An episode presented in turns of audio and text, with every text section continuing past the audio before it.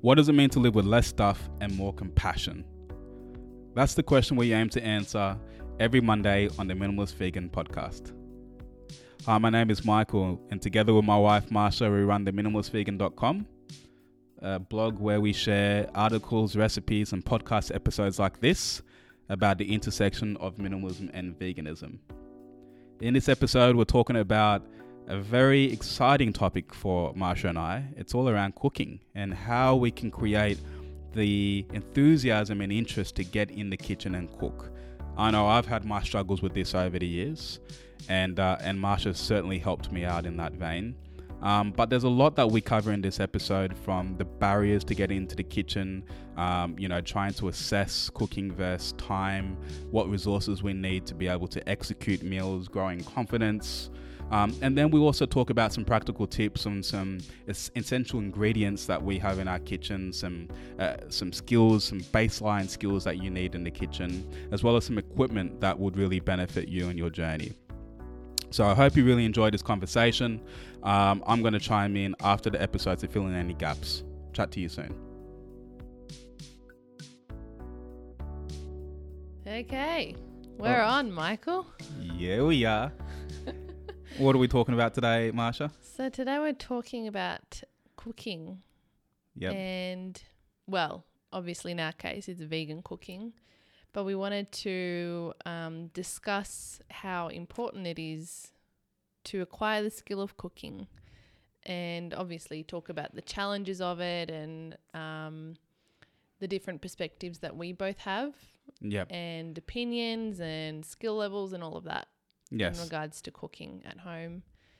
Um, and maybe I guess we can even reflect a little bit on our, about our upbringings and how, you know, that impacted and influenced where we are today.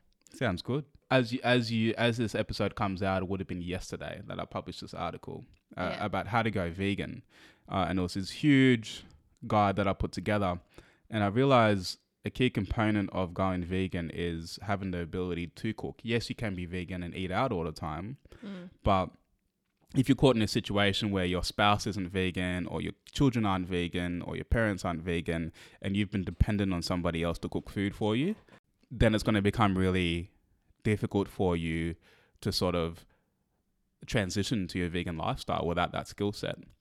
But then I thought about it, it's like out of all the skills that you can possibly have in life, like what's more fundamental than being able to cook? Yeah.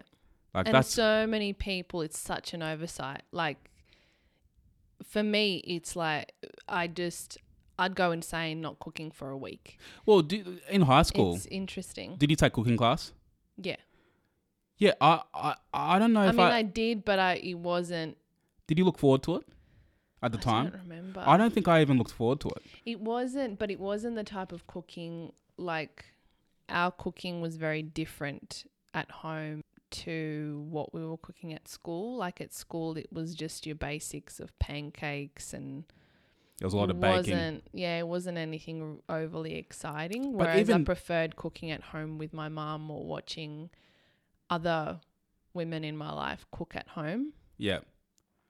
But I mean, but it's interesting. Like even like with the knowledge that and hindsight that we have about this great skill in cooking, like I think I would have valued learning anything about cooking in, in high school. Or, yeah, I think or it should anything, actually like- be a mandatory class. to yeah. learn the fundamentals of cooking and i'm sure that they taught us but it was just such a dry way of teaching that it was like i'd rather not do this Yeah. you know Fair enough. Yeah, so depending on what school you went to, your experience is going to be a little bit different from that. But, you know, nevertheless, I think it's like, and when you know yeah, and when it was introduced. So I, I, I had a few questions for you, but I think I think where I wanted to start this was more about like the you know okay, so you can either choose to cook your own food or you rely on others to cook for you or you eat out.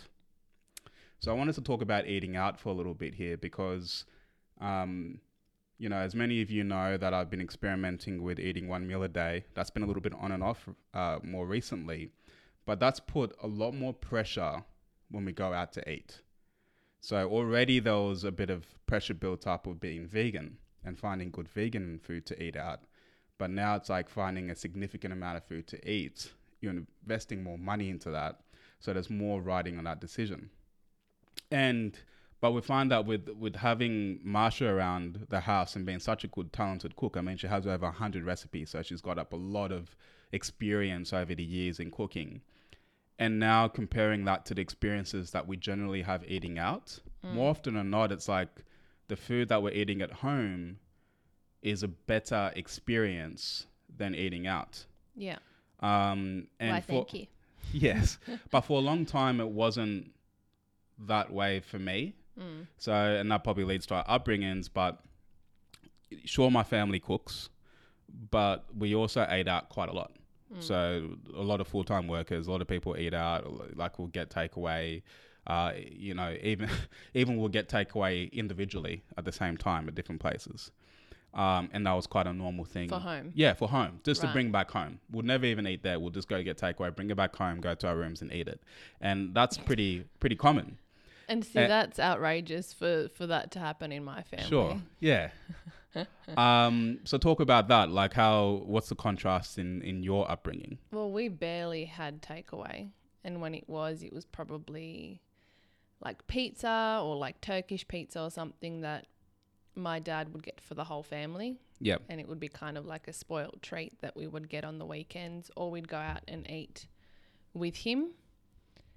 Um, so that was, and yeah, so I don't really like it was ingrained in me to cook at home Sure. like eating out until we started dating wasn't really too much of a thing. It was more of a special occasion.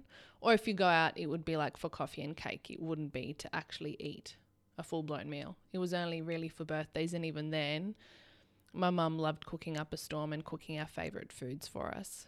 Right. But for us to actually buy separate meals and go to our rooms to eat, that I don't think ever happened because my family values a lot eating around the table together. Yep. And it would just seem a little bit outrageous to buy food and not consider anybody else. So Yep. if there was food purchased, it would be for everyone. If there was food made, most of the time it was for everyone. Yes. Um, Well, I should also say that we did buy if we got food out, we would get it for everybody else as well. But sometimes like we'll just have different preferences and there'll Yeah. be no hard feelings if Yeah. we went our separate ways with it. yeah. Um, but yeah, that's a really you know I can definitely see that now with your family for sure, uh, having that strong value. I think for me the perception I had was that getting takeaway or eating food out was nine times out of ten going to be tastier, better experience than eating at home. So it's only now that this has started to shift the other way. Yeah. And this is obviously going to be dependent on where you live in the world and what access to vegan foods that you have available in your area. But yeah, I, I, I'm really fascinated by, by this idea, and we'll get to a bit later in more detail of like spoiling yourself with ingredients, like the money that you would have used to eat out, go buy like the ingredients you would never normally buy and make some really unique foods at home. Like that's really exciting to me now. Um, did you ever think I'd be talking this way at the beginning of our relationship? Um, I mean, we used to do that. You know, Yeah. sometimes we would go out and, and buy ingredients to make like trifles and Oh yeah, that sort of stuff. So Yeah. it was, you know, something that I guess we've carried on through our relationship, but it was Pizzas. more of the the naughty things, you know, like Yeah. let's create something that's healthier but still naughty at home. Yep, Um, or things that you just couldn't find already made.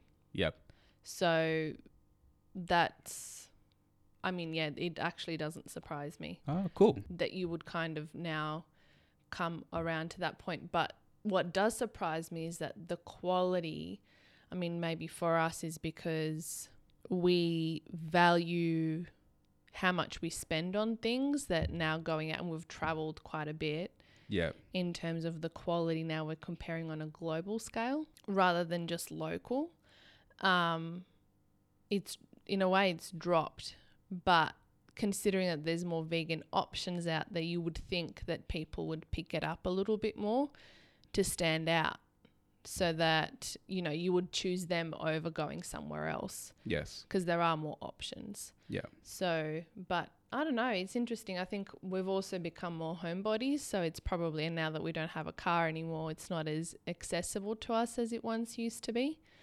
So, If anything, it just puts more pressure on the meal being good out yeah, because there's more barriers to getting there. yeah. There are some things that I still enjoy eating out, but I would, I kind of prefer just making food at home unless it's something that's like, oh, I'm craving this particular meal and I know where to get it from and I know that it will deliver. You know, Yeah. unless you have that certainty in you to be like, okay, it's going to actually give me the satisfaction that I'm looking for, then it's it's a gamble and a lot of the times that we've done that, the gamble hasn't paid off. Mm. So it's like you get let down, you get disappointed, you go, I've just spent a lot of money on this. So disappointing. and then you I don't just- know, too and many- then you're still hungry. That's the I worst know. part. I don't know if there's many more. Exp- uh, look, I'm an exaggerated person, but many more experience, uh, poor experiences than than being disappointed after try- eating out. yeah. That is just so heartbreaking to me. Yeah.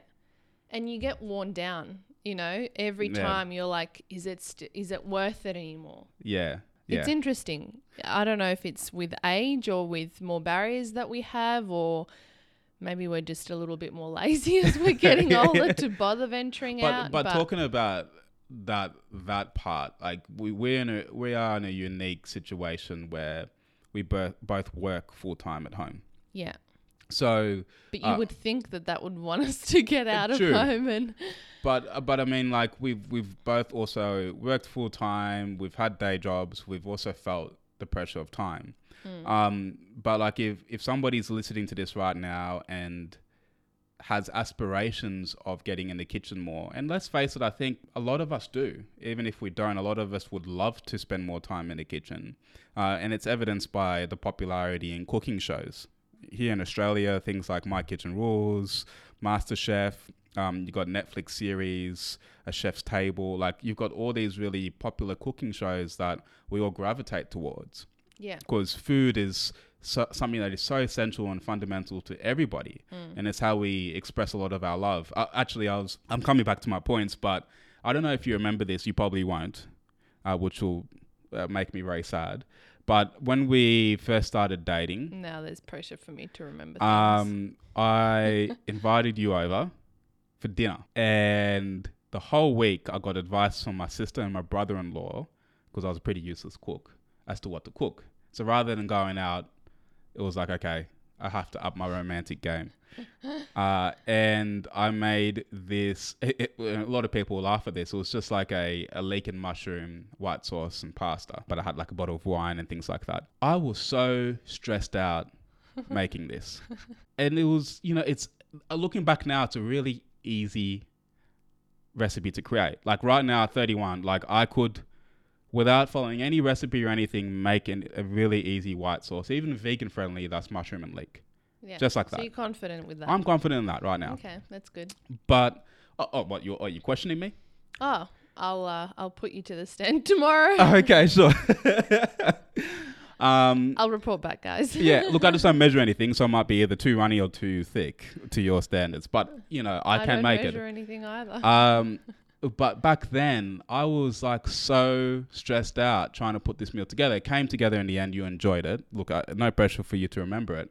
I but- vaguely remember, yeah. but I don't remember too much detail. But yeah, vaguely rings a bell. Sure. So, but like, I think you know, being able to cook something that not only that you enjoy, that you're proud of, but to have the people that you love and care about a lot enjoy that food as well. Yeah, That's such a good feeling. Like it's like when you nail a meal and everyone's like just on a high off it. It's Yeah. like so good, so so good. So I think if you're listening to this and and you're like, oh, I'm not really into cooking. Just my goal, our goal is to help you get to that first meal where you knock it out of the park and everybody loves because. I guarantee you, you're going to be more interested in getting back in the kitchen if you're able to have that experience. but you know what's interesting? How you're mentioning like cooking with love.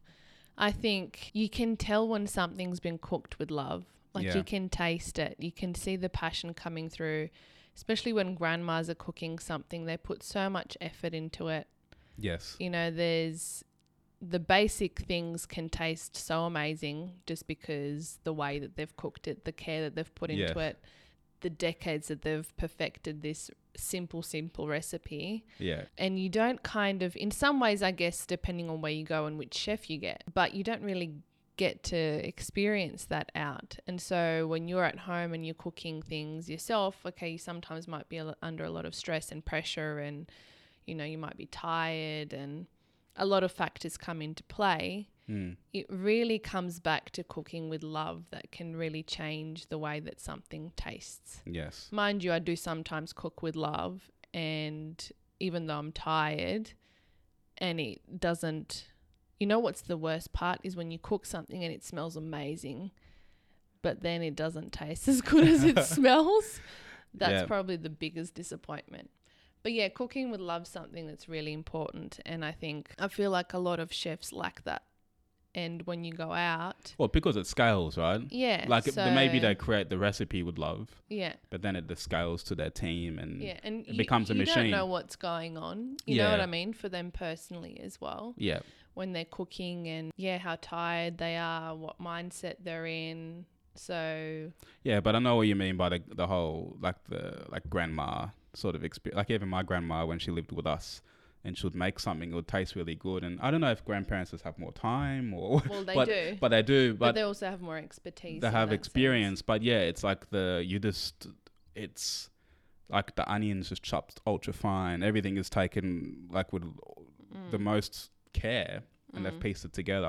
And they always seem to have some trick up their sleeve, and you always, Mm. always appreciate it. And it's like it's not like it's like the same every single time if it's the same recipe. You know what I Yeah, mean? So yeah, it's yeah. like there's all these other factors that you don't get in a restaurant where it has to be the same yeah, um, it can be a little bit different every time, which is really great. But getting back to the point of like uh, where most of us are at with cooking is, you know, because I think was it just last week we were talking about minimalist exercise, and and finding using minimalism to create time for more movement in your life. Yeah. Uh, I mean, it's the same with cooking. It's like Mhm. it's it's such an easy thing to push down the priority list yeah, because we've got families, we've got careers, we've got life to live. Yet again, there's not many more fundamental things than cooking. yeah. So, what would you say to, to, to that person who understands, yes, that cooking is beneficial, Mm. but they claim to not have the time or the interest in getting into cooking? Well, I think it's as long as you have a strong enough why, Mm. which is the hardest part, right? When we're so busy and we're sort of so caught up in what we're doing that we don't even think. And I guess it also comes back to your upbringing. If it's not, it's never been a priority t- for you and your family, then it's probably not going to be a priority for you as well. Yeah. Um, it's always been a priority for me and my family. So that's why I think I've carried that on and the passion's kind of followed through. But there are a lot of people that also ate like rubbish when they were growing up and have turned, you know, something's flicked on in their head or they might have had an amazing experience eating out somewhere and that's triggered them to want to start experimenting in the kitchen, maybe even go to chef school or do something with it to fulfill that sort of passion a little bit more. Uh, Yeah.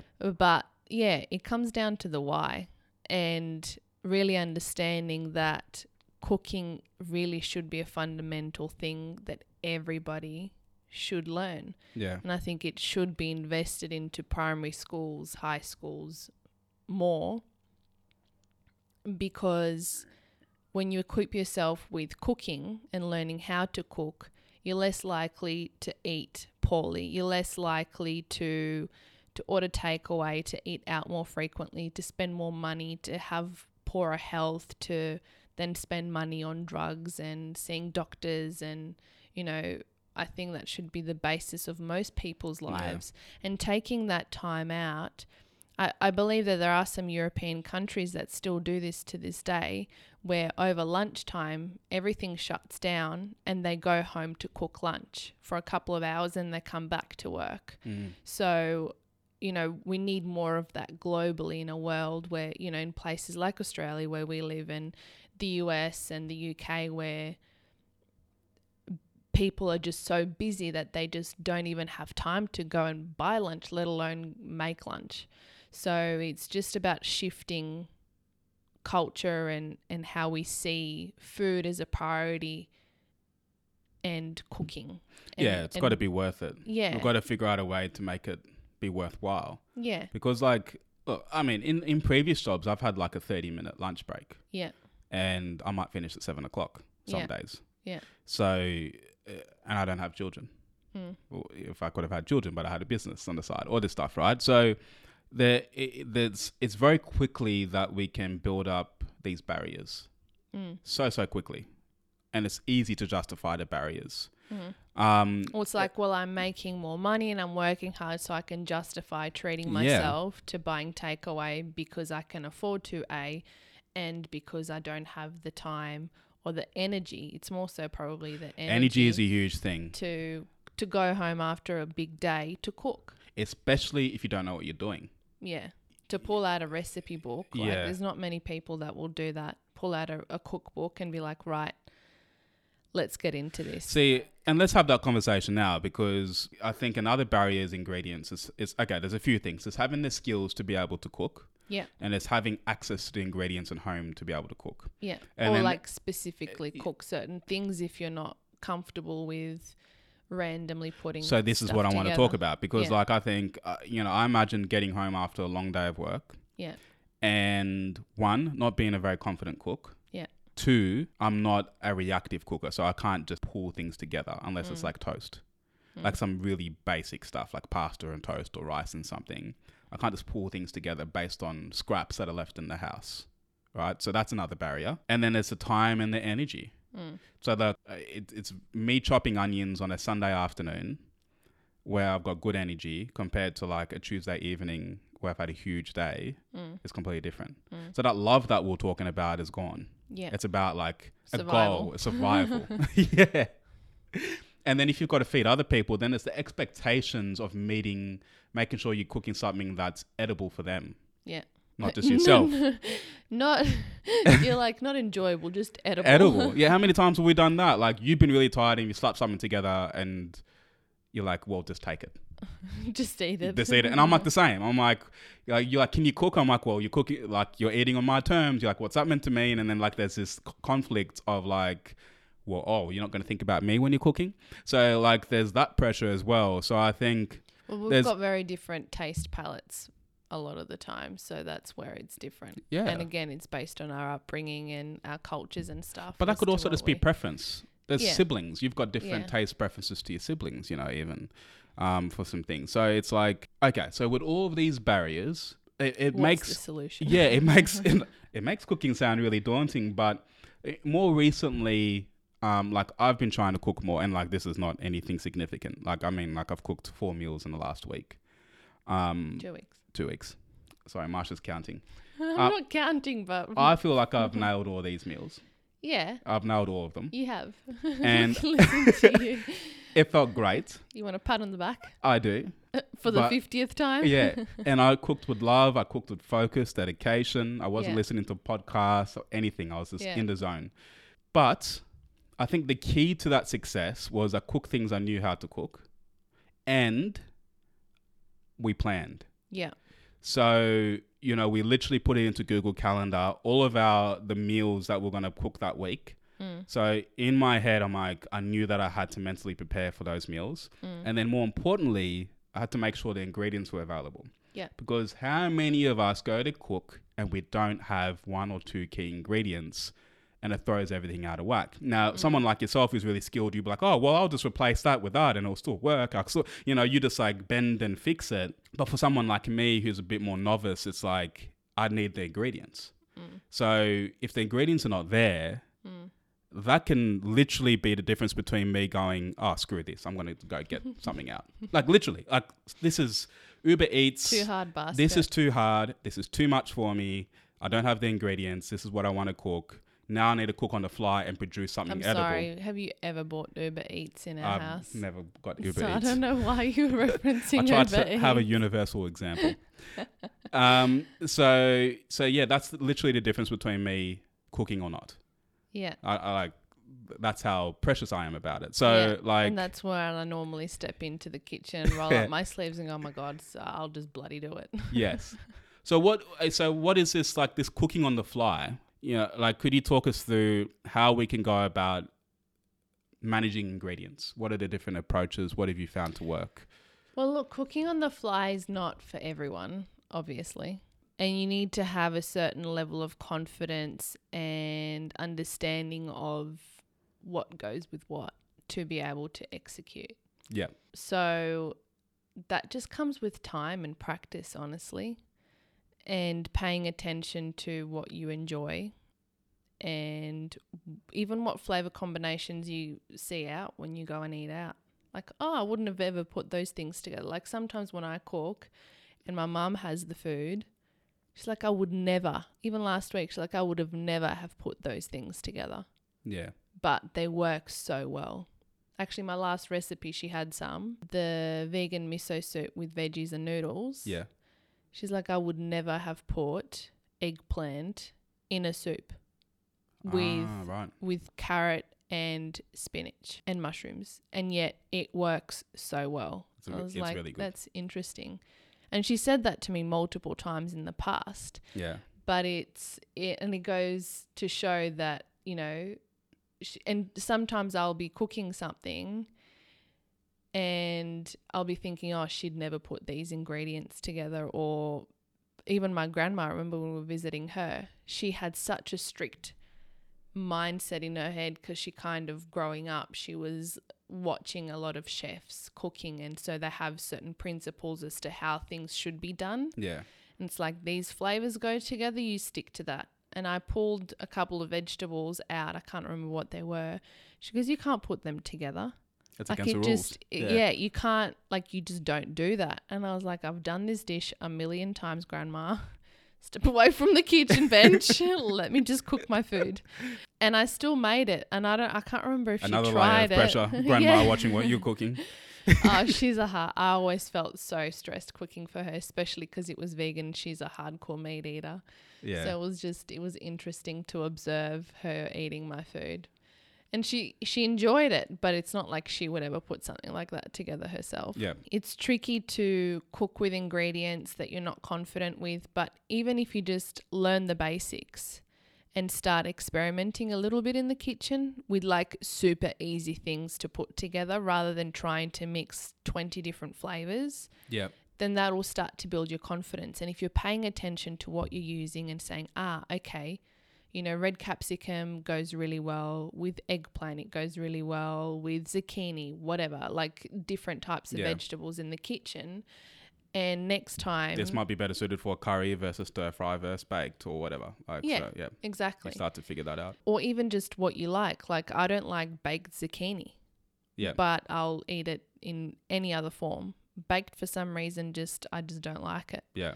So, you know, you kind of get to know the things that you like and what your spouse likes and what your family likes and dislikes as well. Yeah. Could I make another note of that? Because I think, again, if you're in a relationship, you might experience this as well. But yes, we have a shared grocery list that we've talked about before as, Yeah. as our productivity system, but I'm not very active in it. And I don't come to the markets with you as much as I used to or probably should.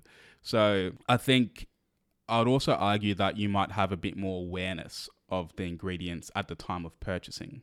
And there's a subconscious Or what's in the kitchen. and subconsciously, I've watched you when you shop, when you pick up produce, you're like, oh, I could use that. Oh, I could probably use it for this or this or this. Oh, I could probably use this for this, this, this. Like, it's rarely a time where you just buy an ingredient for the sake of just having the ingredient in the house. well, if it's something that I normally don't buy, then I kind of think in my head, what would I do with this before I buy it so that I don't waste it? Yeah, and that's the other thing. You tend to buy the same produce every single week. So, Because it's in season. yeah, because it's in season. And I buy would- mainly from one store, so they seem to have the same sort of stuff.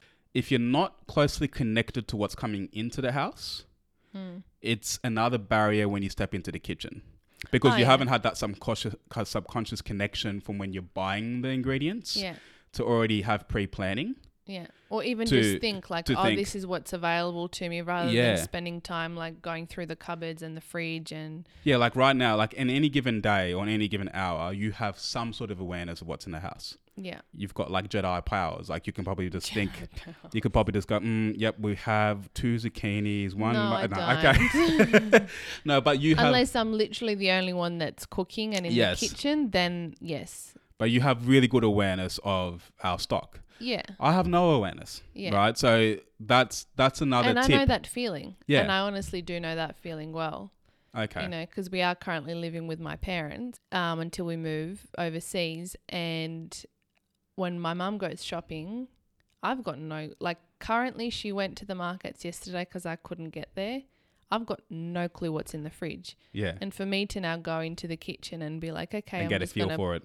I've got no clue what she's, what vegetables are in the Yeah. fridge. And she buys a lot of leafy greens. Yeah, It's like and great. she does a Mum. lot of juicing. So there's a lot of Yeah. things that are like, oh, that's like 50% discounted to juicing. so so this is the thing. M- My tip would be if you're in this dynamic where you're not at the point of attack of ingredient purchasing point of attack. or whatever that meant, you should probably like if you're planning your meals for the week, go into the kitchen first and Yeah. figure out what you have Yeah.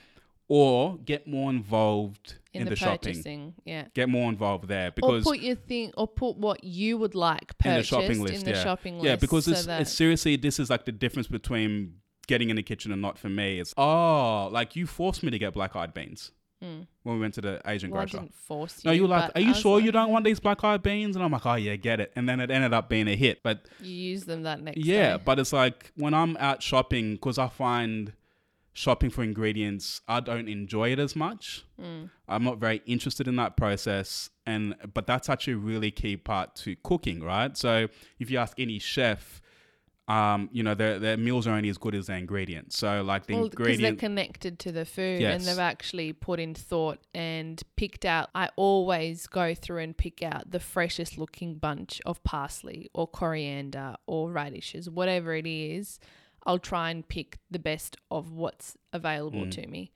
Um, and the freshest, like even the other day when we were in that organic grocery store, I said to the girl, Can you please go? Like the coriander looked super sad.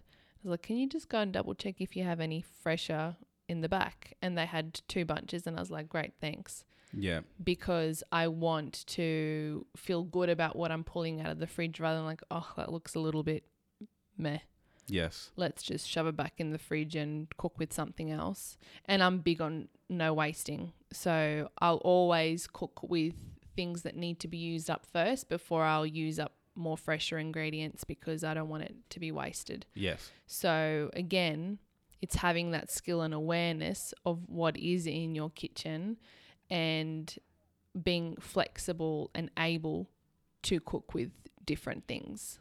For sure. So that is a massive like I kind of take it for granted when I think about it to go I can whip up random things whenever. I mean and s- but sometimes that can also be like demotivating because you end up just falling back on the same sort of stuff. You go to your comfort zone. Yeah, Yeah. and you don't venture But that out but that's and try okay. different things. And I think that's the other point I wanted to make for uh, newbies in the kitchen is building your rotation, like building a recipe portfolio. yeah. Uh, Marsha, obviously, like we run the Minimalist Vegan, and like every Friday there's a recipe going out. So it's like that's part of your job yeah. to cook. Yeah. But for those who are not in that fortunate position, I think we can all benefit from trying to build our own food portfolios. Yeah. And and, And, you've even got it's, one going. yeah, you I've know, got one like, going. I've yeah. probably got five or six recipes I'm really proud of. Like I Mm. could probably cook a lot more than that, but five or six I'm really proud of that I know I can make. Yeah. I know I can cook, and that gives you a lot of confidence.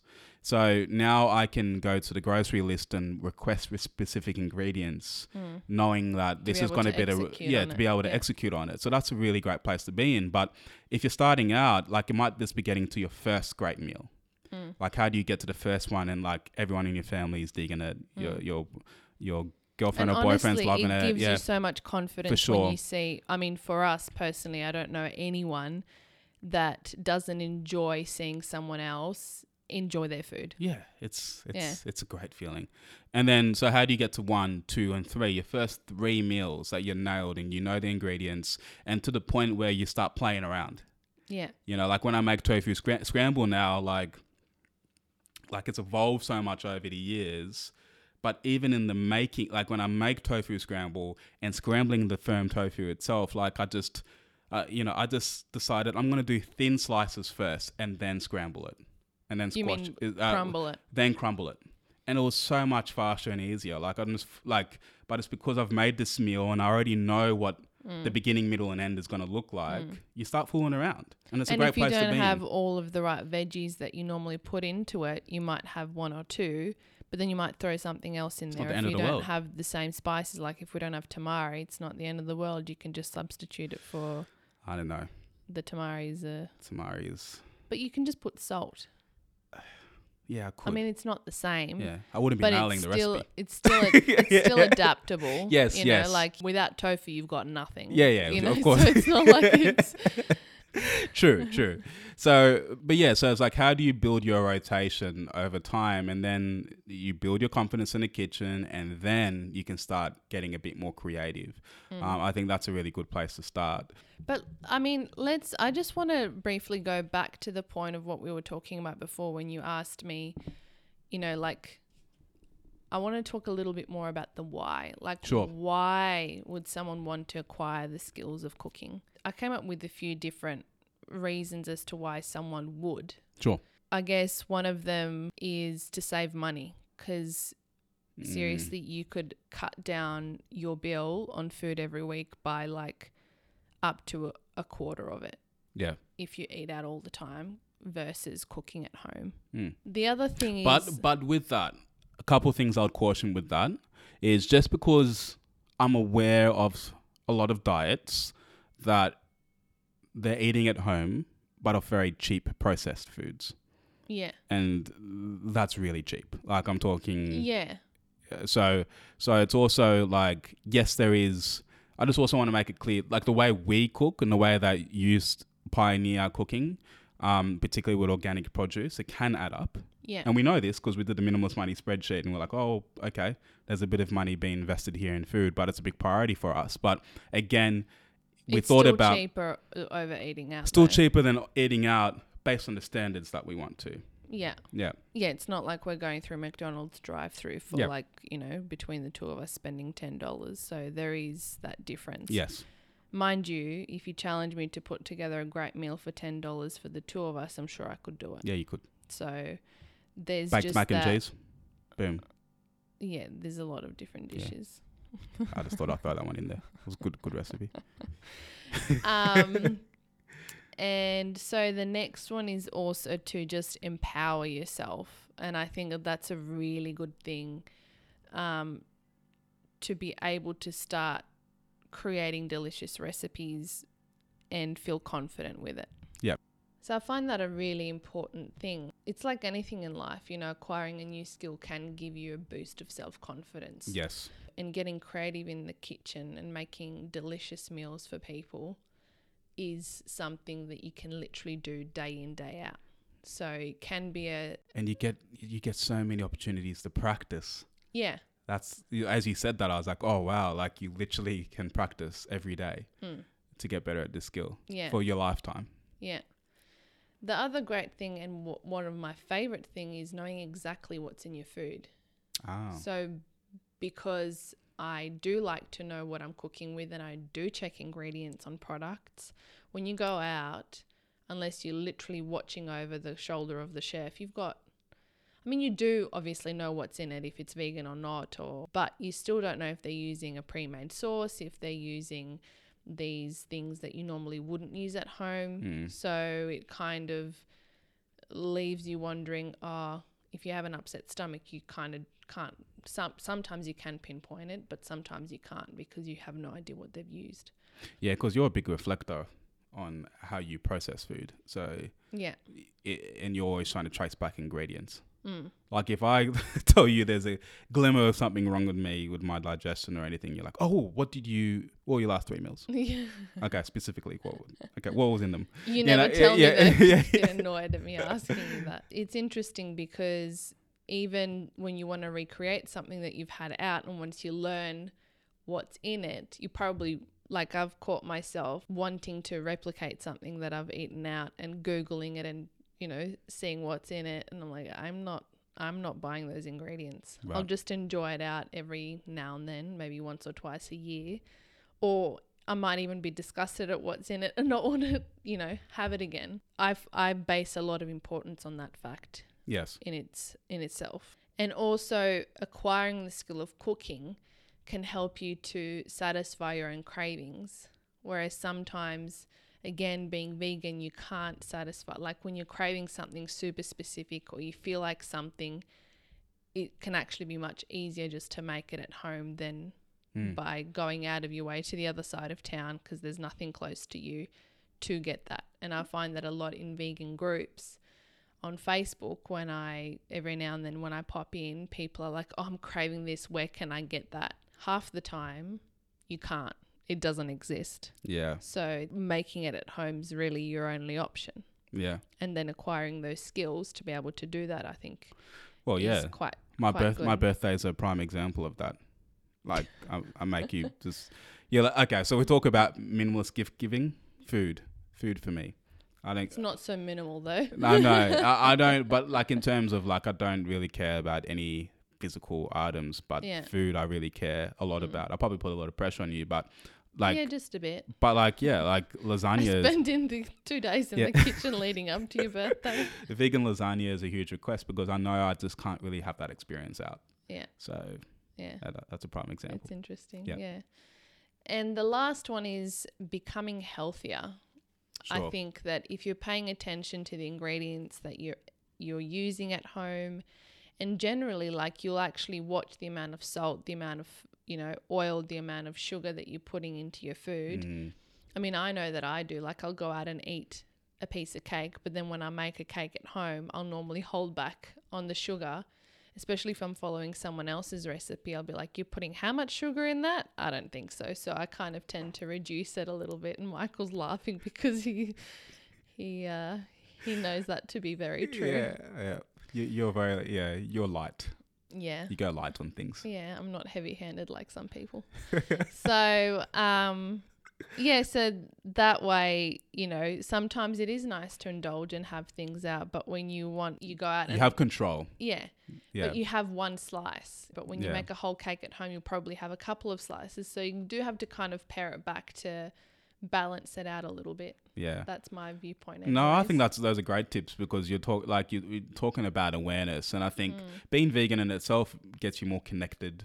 I feel to to animals, the planet, and everything in general. But then when you're eating plants and you're being so mindful about uh, what you're consuming, I mean, what better way to be aware than making it yourself? Yeah. I- If you're the mechanic that can literally build a car, mm, then when something goes wrong, you know exactly where it is. Like you intimately know the, the, the machine and mechanics and how it works. So to be able to make your own food, you know everything that's gone inside of it. And Yeah. you've got that awareness and that data. So yeah, I think those are some really good tips. Yeah. So that's the why. Now the how. So we talked a little bit about the how in terms of building your rotation, um, getting ahead of ingredients. Um, is going to be really important, and planning your meals in advance when you're starting out, until you can get to that and level of getting super experience. easy recipes that you don't Yes. feel overwhelmed by, or that will draw out for a you know two hour session in the kitchen. yeah, every you day. want some quick and easy. Like I remember when we first became vegan, uh, we went on this hu- like we just made wraps. I think we've Mm. talked about this before on a previous podcast episode, but we like the versatility of wraps because of you can change the type of protein from beans to tofu to tempeh. You could change the different types of salads you want in there. You can change the sauces. You can have hummus one day, then avocado sauce the next day. Yeah. Um, so or peanut sauce. Like you can just rotate a lot of the inputs in that, and we found that to be a really great way to always have enough food initially, as we found our feet yeah. in um, plant-based cooking. But I also wanted to talk about some cooking techniques, like just some really basic. Well, I don't know. Depending on who you are, might be basic techniques that you should probably learn in the kitchen to as a foundation. So I've got a list here. So one of them is chopping onions and garlic. Look, I don't- it, particularly in my household and upbringing with African style dishes, m- a lot of them start with a foundation of onion. Yeah. So that to me has always been something that was drilled into my mind Mm. as I Mine watched too. my parents cook. So it was the same for you. Yeah. So we've always got lots of onions available Yeah. and garlic, cloves of garlic. So being able to chop that is like essential skill Yeah. um, in in our household. What are some other ones? So things like cooking rice or pasta, I think is also a really good base to have. Yes. Or you know, quinoa, any grains really, quinoa, buckwheat, millet, Sure. so those types of things. But just as a basic, literal basic basic, pasta and rice are probably where you want to start. Yep. Um, and then you can build upon that as you go along to open up your options as to what you can have Diff- with your Yeah. with as kind of like your base. Yep. Yeah, and like that, uh, it's it seems straightforward, but like it, it it's it's a slightly different approach for each grain, and it's a different approach between white rice and brown rice. Like it, it's all there's some nuance in there that you need to kind but of once figure you out. pick it up, Yeah. you know, it's pretty like I don't even think twice about it now. Yes, but I'm more thinking about those who are just starting Yeah, out. yeah, yeah. I'm just saying as you know, as like time I still goes can't on- like potatoes. We talked about this off air. Potatoes stress me out. I can bake potatoes, but boiling them, it seems so simple. Uh, I still struggle to get the right. Like o- okay, like some some people don't peel their potatoes. Some people peel them. Um, and then like putting them in boiling water and then testing them to make sure they're ready and then having Oh, so a you consistent Don't put them in boiling water. I you mean, put no, them in you- cold water. correct cold water and boil them but then like making sure they're all consistent size Yeah. Uh, things like that Mm. um So they cook at the same yes time. Um, the other thing as well is is having a sharp knife. Mm. So, uh, like, this is you really notice this when you have a sharp knife and then you don't have a sharp knife. Or you just have a Yeah. knife that you fall back on all the time. Yeah. That you that you pull out for everything that you're making. Absolutely, and I don't think you need a sharp knife means you need an expensive knife. I just think you need to know how to sharpen the knife. Mm. So, investing in a in a knife sharpener uh, is going to be critical. But believe me, that's going to change your whole cooking experience, and it just makes you feel more professional when you're able to just slice through, and you save more time as well. Mm. And it's safer, I believe. Like s- when you're ha- having to really struggle Well, to it's safer, and you just still got to be careful Yeah. if you're working with a sharp knife because you could cut yourself. The Yes. other way you could cut yourself as well. It's just more dangerous because you're not able. You have you're to struggling. Use more you force. use more force, exactly. Yeah. So, and there's also things like creating a few basic dressings to have on rotation Oh yes, for things like salads, even just drizzling over roasted vegetables, just having something super simple to start you off with and then building on that. So, if you can have a couple of extra options and then you can use them as sauces like satay, you can do with stir fry or you can put it over rice or over multiple different things. yeah. So you can use tahini in a bowl of, like a bowl of vegetables, or Yeah. uh, yeah, or you could use like avocado as a t- sauce or hummus. Oh my god! Like as you talk about that, it's like I'm getting hungry. So critical, actually, yeah. because oh, I remember when we first launched the Minimalist Vegan, and I'm like, oh, we had like a roundup post of like vegan sauces. Yeah. And that was like really important to me because it was plant based cooking. I just experience was just taken to another level if you just had the right sauces. Um, it just it's gonna add so much joy to your cooking, and it's stuff that you can actually you know put in a jar and use the next day and the day after that as well. Mm. Uh, what else do we have on this list? We've got salads, which ties into the dressing. So having the right dressing for the salad, but also just having leafy greens available Yeah. um, because you can pretty much you, you want to add it to as many meals as you can. I'm guilty of, of of of not, but because I'm married to you, there's always leafy greens around, um, and it's not just leafy greens, but like you, I know you've introduced fermented vegetables to my life as well. Mm. So having that as a v- uh, like as, as some added And variety. it, it's not even just leafy greens, you know, it's even just having things like radishes, cucumber, tomato, Sure. and then you can mix that through the leafy greens and then add some nuts in there as well. yes. And then add, you know, just even a base of balsamic vinegar and olive oil and salt and pepper. yeah. And you're good to go. And, Yeah.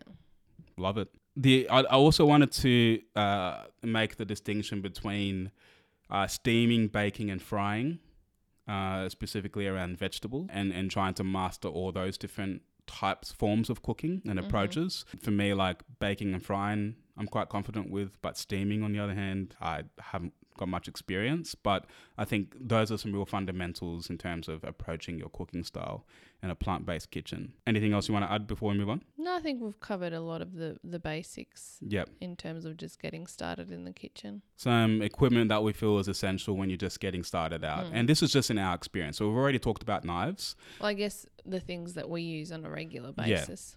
Like if you took them away, Yeah. like the- the- like we'll probably struggle to function So a the, little bit. the main two gadgets that we use are blender and food processor. Sure. So they're the two that I find that I rely on the most in the kitchen and that I think is really important to have. You know, there's a lot of other gadgets that people use, but they're the two that I find that are quite versatile in what they're capable of doing for you. Yes. And even w- was i- if if somebody really wanted to pare down their costs, w- if you had to pick one or the other, because I didn't realize until we had this super intense blender that you can use it for a lot of savory dishes. So all of a sudden we're Yeah. making sauces, we're making curries, we're making pastes. Like you can do all, a few things that you can do in a food processor, but in a blender. Mm. Um, and vice versa. and vice versa, right? uh, Yeah. Hmm. So if you had to pick one, because there is an overlap. there is an overlap, but see, I use them just as much as each Sure. other. Okay. So it depends on the blender. Like if you can get a really good quality one that comes with the stick and so that you can do more dry goods, Sure. then that will be fine. Um, but also really good quality food processor can blend things really well. Yeah. So You probably want to invest. yeah, it's just investing And in and one it- of them to and you start think off it's with. like I think it's definitely worth investing. Like actually, it is a sh- totally different experience from getting like a cheaper piece of equipment. Like in this Yeah. situation we found, right? Especially with sauces, you Yeah. don't want chunks in there. Yeah. Like if you're trying to make like a good creamy sauce, you don't want bits of, you know, things like cashews and because that just ruins the experience. yes. Okay. So, yeah. Good but, one. So they're the two like electronic pieces of equipment, but then there's also things like, you know, good quality pan, like a frying pan that's not uh that's a non-stick one, but that's not a Teflon non-stick. So one like a cast iron one um is good. A uh, brand that I really love is Solid Techniques, and they make really beautiful cast iron pans that are solid but that aren't ridiculously heavy. Yep. So um, they're a really good investment as well. And, And, the stainless steel pots. and stainless steel pots. I mean, I've never been a fan of non-stick for many reasons, but if you are at the beginning of your journey or need to upgrade anything, I definitely go for stainless steel over non-stick, even in the frying pan. I mean, it's you're better off getting a non-stick one, which over time with seasoning a cast iron becomes Yeah. it makes a, a big difference, especially if you're using it every day. Yes. Sure. And then we've got bowls.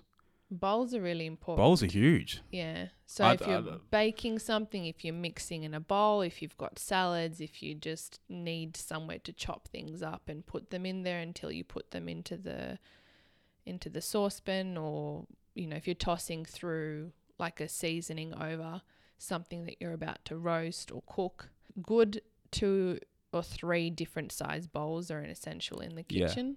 an extra an extra point if you can have a little bowl to capture um like all of the ends of your vegetables and scraps and things like that if you have a compost Oh yeah. um as yeah, you so we as you're always cooking keep along one of those. i don't know about you on but the like i bench. find that's like really critical because when we're dealing with so much produce natural produce there's all these offcuts and uh, having a place to put it very quickly speeds up the efficiency in the kitchen Yeah.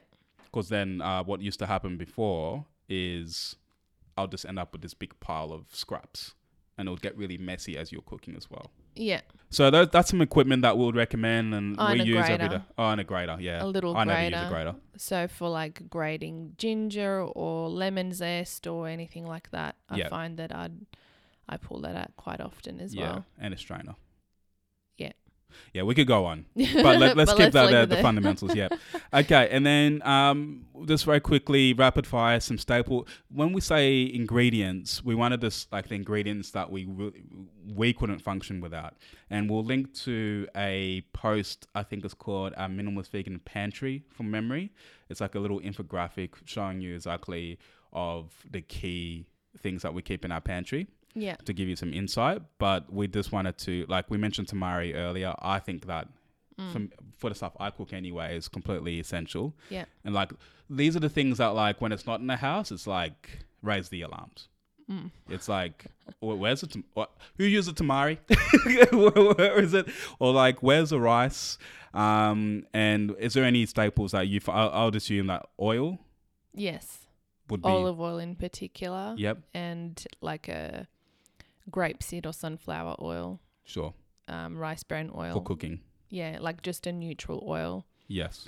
Um, I find is an, es- an an essential as well. Some form of lentil. Yep. I like to have in the kitchen as well to use either for soups or stews or dals or whatever. Yep. Mm. Onion and garlic, Yeah. just always, Yes. always there. Canned tomatoes. things like coconut cream come into seasons and, Yeah. and eating that. But but I'd say those are probably the the things that we just need as a foundation to keep going. Well, and then you know your fruits and vegetables. Yes. But yeah, besides that, and then nut milks as well. Yeah. Yeah, that's another one. And if, if for me, certainly bread. Yes. Good quality. Like without bread it's it's Yeah. there. And avocado. Because that's like kind of okay. You're gonna cut the list somewhere. yeah, yeah. Okay. Um, you could tell how yeah. passionate we are. Oh my god. I'm I'm not a foodie, but I feel like my stomach is rumbling right Is it? now. I'm so hungry Yeah. after this episode. So I had some questions for you because we talked about, you know, obviously our different skill levels, and I guess you're more relatable to people that are new in the kitchen or that don't have too many skills Yep. or have too much of an interest Mm. in cooking. Being with me for such a long time, I still I'm actually not confused, I'm just wondering what's your blockage still when it comes to getting in the kitchen? I think I think the, probably the things that we talked about before. Yeah. It's- so not having like the right ingredients and Yeah, I need to plan. So Yeah. uh, I think, look, I'm at a point now in my life where planning's becoming essential for everything. Like planning to exercise, planning to produce content, planning for everything. Like it's just becoming really essential, and I think it's the same for food. So, um, it's so if you planned on a regular basis, there's too much you think you'd uncertainty- spend more time in the kitchen. I think so for sure. okay. Yeah, and I think we experimented a little bit with that you know, over the last couple of weeks of when there was a meal in the calendar Mm. that I put in there that I had thought about and ensured that there was ingredients for it happened. Yeah. So when you but then the next week that wasn't there Mm. and I was nowhere to be seen. so Besides your avocado on toast. yeah, so because then it became like this this reactive uncertain situation. Mm. You know, pleasing, you know, cooking for myself and others, not knowing what's available, all those barriers and that overwhelm Yeah. just completely puts me off. Yeah. before before working full time in a minimalist vegan, it was it was interest Mm-hmm. because you know I was always someone who worked quite a lot of hours, a lot of energy in hours, and I come home and I'd work more. And the last thing I wanted to think about was cooking. Mm. Like the last thing that was on my mind was being in the kitchen for 30 to 45 minutes trying to prepare something. But I think if you probably planned it and you knew what you had to make, you're mo- more likely to be motivated just to Yeah. get it done. for sure. Yeah. Yeah. And and I should also say like the very few times that I took food to work, it particularly as a vegan, so i- it's it's like a little form of activism Mm. because people are always asking and wondering what you're eating because they know you're vegan, and particularly if it smells good or whatever, they they're curious to know, and it starts a really positive conversation. So Yeah. that's one thing is like I'll, I'll I'd rarely bring lunch to work. Mm. I, I would always eat out. I remember a few years ago when we were house sitting, I think, and all of a sudden woke up one day and you're like, you know what? I'm going to learn how to be a raw chef. And now I'm just reflecting back and thinking, what on earth motivated you to actually want to do that? At the time, I think, and, and I still believe that plants and eating a raw plant based diet is one of the healthiest things you can do for your body if you can digest it. And I just thought, wow, if I was able to acquire skills in that raw cooking, it would be a way to really transform my health. So that's where the motivation was coming from. So, where along the lines did you decide that you didn't want to do it anymore? Don't know, I don't think I got enough momentum quick quickly enough. I didn't experience put myself in a situation to get quick wins early, like okay. um, and then I lost momentum. Okay. You're the type of person that absolutely loves eating food. Yeah. And I, I just find it really interesting when people love eating food, but they don't love cooking food. So, talk to me a little bit about where that disconnect is, you know, that passion for eating food, but not passion for actually cooking it. Well, it's the perceived effort, right? I- If there's a lot of professional athletes that have chefs, Mm. they have dedicated chefs, so they can spend more time training. Yeah. So there's an appeal of, you know, enjoying food, enjoying the benefits of food, but not having to roll up the sleeves and do the work Mm. of making food. And I think that's a very natural thing for people. I think Mm. I don't know many people who don't love having a nice meal cooked for them. Yeah, but Yes. it's like that intrinsic curiosity to kind of want to do things. Yes, you know what I mean. Like Yeah. satisfy that craving for yourself to like Yeah. get in the kitchen, and be like, "Oh, I'm gonna make something really delicious for myself." Yes. You know. I think it's confidence as well. I think it's all of those things. Again, like y- you know, when when I experience where momentum, where you are able to have the ability, Hmm, like when you when cooking, all of a sudden it's not a chore. It's like, no, you have something to add here. hmm. Mm. Then that's motivating to do it more and more and more. But in the absence of that, you don't have the confidence. Yeah. So, but you can still enjoy eating it, Yeah, yeah, but you don't have the confidence to make it. yeah. yeah. Yeah. Because I mean, you've been doing now one meal a day since April. I'm curious to know, since you're only eating once a day and you love food so much, how has that changed your relationship with how you view food and cooking? Like, just in general, like, do you find that it's because you mentioned before that it's become, you know, a higher risk to go out and eat something and be satisfied and get enough food in you? But do you feel that that's in any way motivated you to want to learn how to cook so that you can have that higher chance of success Yeah. with if- what you're eating? without question, when you have three opportunities to eat in the day, you can have You can one let or two something bad slide. deals. Yeah. You can have one or two meals that are like, eh, whatevs. I, I Yeah. don't, I don't really care about this. Dinner's coming or lunch is coming. Yeah. Um, but when you've got one meal, Mm. uh, it's yeah, there's a bit riding on that. You know, there's a bit riding on that from um, a nutrient level, from a taste level. Um, so when I have a poor meal, my one meal a day, You're filthy. I'm uh, yeah, my mood is affected yeah.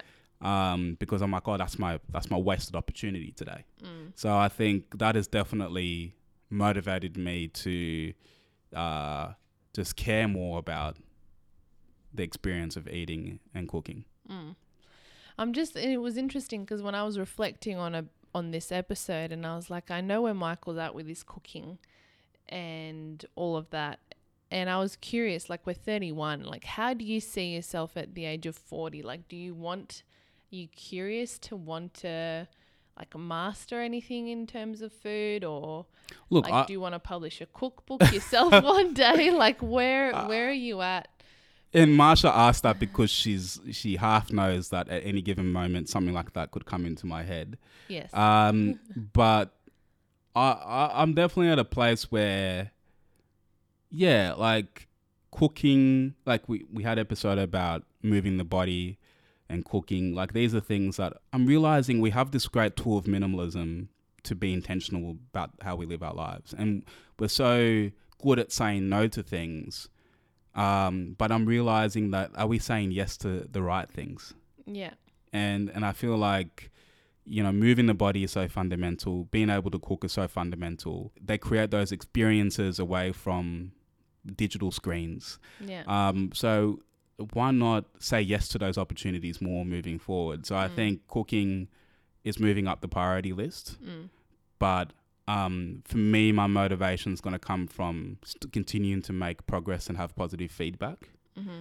and and just extending that rotation. So if I've got five or six meals that I'm confident with, then I just want to keep adding recipe after recipe and building my own little portfolio. I don't think there's any interest to make a cookbook or whatever, but I also feel like I also feel like there's a living with you and your family has motivated me Mm-hmm. because I think it's just this realization of like the foods that you like and naturally enjoy, where that comes from. It's just so obvious now. I see the link between you and your family. You all have similar tastes in, s- in some things that are completely different to mine.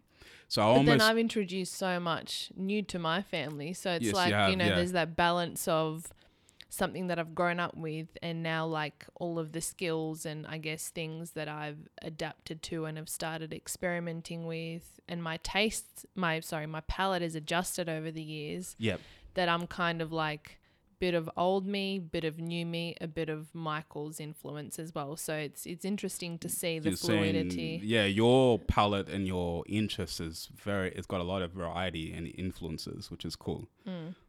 But I mean, for me specifically, I know that if there's some things that if I don't make, I'm not going to eat. Yeah. That's just the way I feel. I just Yeah. I'm looking at the data and, this, and and what I'm experiencing in the house. Yeah. Like satay. Yeah. So I know that like unless I make it, I'm not going to have it. So I also feel like it's it, it it's just like when your parents make something that's like from their background. Like you'll never make that. Yeah, but I'm like Yeah. loving that. Yeah. Wow. And then I'm able to bring something from like an African background in and they're like appreciating it. I think it's just this really nice synergy and like sharing. And um, that that's exciting to me. So I think at first it was just a selfish obligation of like, no, I need like I want more of this foods in my life, so I'm gonna have Yeah. to go take it upon myself. um, but now it's more like a, it- it's like cool. Like, what are some other and I'm more specific, uh, more interested in like Ghanaian meals and Mm-hmm. veganizing them Yeah. and mastering them, and and See, it Mm, and sounds like you've got a book and- up your sleeve, and Michael. but yeah, but just making sure that like because I know when you eat it, it's like something fresh for you, Yeah. you know, and it's like I like that feeling too, where it's like I'm not just cooking the things that you might cook Mm. because then it's like then you're judging Yeah, my skills comparing against it to yours, myself, yeah? Yeah. But when I bring something completely different, it's like Yeah. I'm in my own little Yeah. place. So I think Unless your mum or, or sister have cooked it for me before and then I compare it. to yeah their then you've got cooking. a reference point but yeah but Um, even then that's so rare so Uh, Yeah. um but yeah so that's really motivating yeah. Nice. but no guys i think um get in the kitchen like Yeah. that uh, Start somewhere. it's start somewhere get one meal under your belt two meals under your belt use cookbooks if you have to use youtube visit the minimalist vegan slash recipes minimalistvegan.com slash recipes marsha's got hundreds of recipes there uh, i've got a few that i've contributed as well with an african twist so i think it's just like grow like the more passionate we are about food uh, and we see the passion we see we see the passion in all these chefs that we admire from afar on television um, but I think it's just building that confidence ourselves in the kitchen to to to the point where that if we come home after a long day at work or all day with the kids or running your business all week, you still have the love to be Yeah. able to make food or prepare in advance so you don't you can streamline a little bit more. It's all worth it. And knowing that at some point what you can produce may even be better than what you can buy out. Yeah. And that's a big deal Yeah. that shifts the equation totally. Mm. So we went out and had one of the best vegan luxes last week. Yeah. We've been talking about it for days, but Marsha has the confidence to go, well, I can make a luxa. Mm. Why don't I try that? So that's what I mean by confidence over time is like it might start off with something really basic like pasta and tomato sauce, There's but just so many. you could end up things, making a like- luxa like yeah, you know so it's just so much never creativity ending. and if you if you have a different background like if you come from there's a particular thing that your mm, your parents have passed on your grandparents have passed on or your culture has passed on to you how can you bring that into your relationship and your families as well Yeah. mm, uh, and how can we share culture around that too. Um, one of my favorite TV uh, shows that we like to watch is Sh- a, Sh- a Chef's Table on Netflix because it's like the artistry in cooking, but a lot of their the examples are not like master chefs. These are like home and cooks. they're not even vegan. They're not even vegan. Yeah, But their but it's home just cooks really have just interesting. transformed into Yeah. something special. And a lot of it is like comes from like just your background and bringing that into your cooking Mm. as well. So Mm, and what you're passionate about. yeah. And interesting, a great resource as well. I don't know how many people are aware of it. I would imagine most people are. Is Pinterest. You know, there's a lot of Mm. great things on there, and you know you can follow our Pinterest account. Just search for the minimalist vegan on there and follow us. And I share our recipes as well as many others that look delicious. So you can, you know, all of the different boards on there. You can have ideas for for dinners, for desserts, for breakfast Yeah. you know the options are endless so that's a really great resource as well to jump on That's awesome for recipes. yeah Yeah, because we decide with our eyes of what to cook and that's Exactly. the most visual place to do it. yeah All right. cool well Good thanks chat. michael Thank you. that was fun yeah. all right guys thanks so much for tuning in and we hope that we've got you excited and pumped about cooking getting in the kitchen and exploring and and really using it as a priority to to learn a skill that's you know that I feel like sh- we should all have learnt from a very young age, from home or not home. And, and it's So, life changing. Yeah, so I Three think three meals a day. it's def well you it's one meal one a meal day. a day yeah but we, we're eating we're Regardless. eating and thinking about food all the time if you can Yeah. cook it's like it it is just life changing yeah. So take that on board, and yeah, we'll chat to you next week. thanks guys Thanks. Bye. Bye. so there it is episode 28 of the minimalist vegan podcast i hope you enjoyed that conversation as marsha and i um, you know talked about our journey into cooking and how our backgrounds influence where we are today and you know what we think of cooking moving forward Uh, as we said, if there's one skill to acquire in life, it's going to be cooking, right? It, it, it's responsible for for many of us three meals a day. So to be able to know where your ingredients come from, to be able to make it with your hands, and for you to be able to enjoy your own food and to share it with those around you, is life changing. So if you're interested in learning more uh, about some of the things we shared in this episode, I'd, I'd encourage you to check out our show notes, which is going to be at theminimalistvegan.com slash 028. That's theminimalistvegan.com slash 028. Okay, I think I'll leave it at that for this week. Thank you again for, for your attention. We don't take your interest for, for granted. Um, if you haven't already, please leave a review on iTunes, wherever you are in the world. Um, you can just open up your app and uh, leave an honest rating and review. Your feedback, as I understand, helps the algorithm for our show to be seen and also helps people decide if this this show is right for them. Thanks again for your time, and here's to living with less stuff and more compassion. Peace.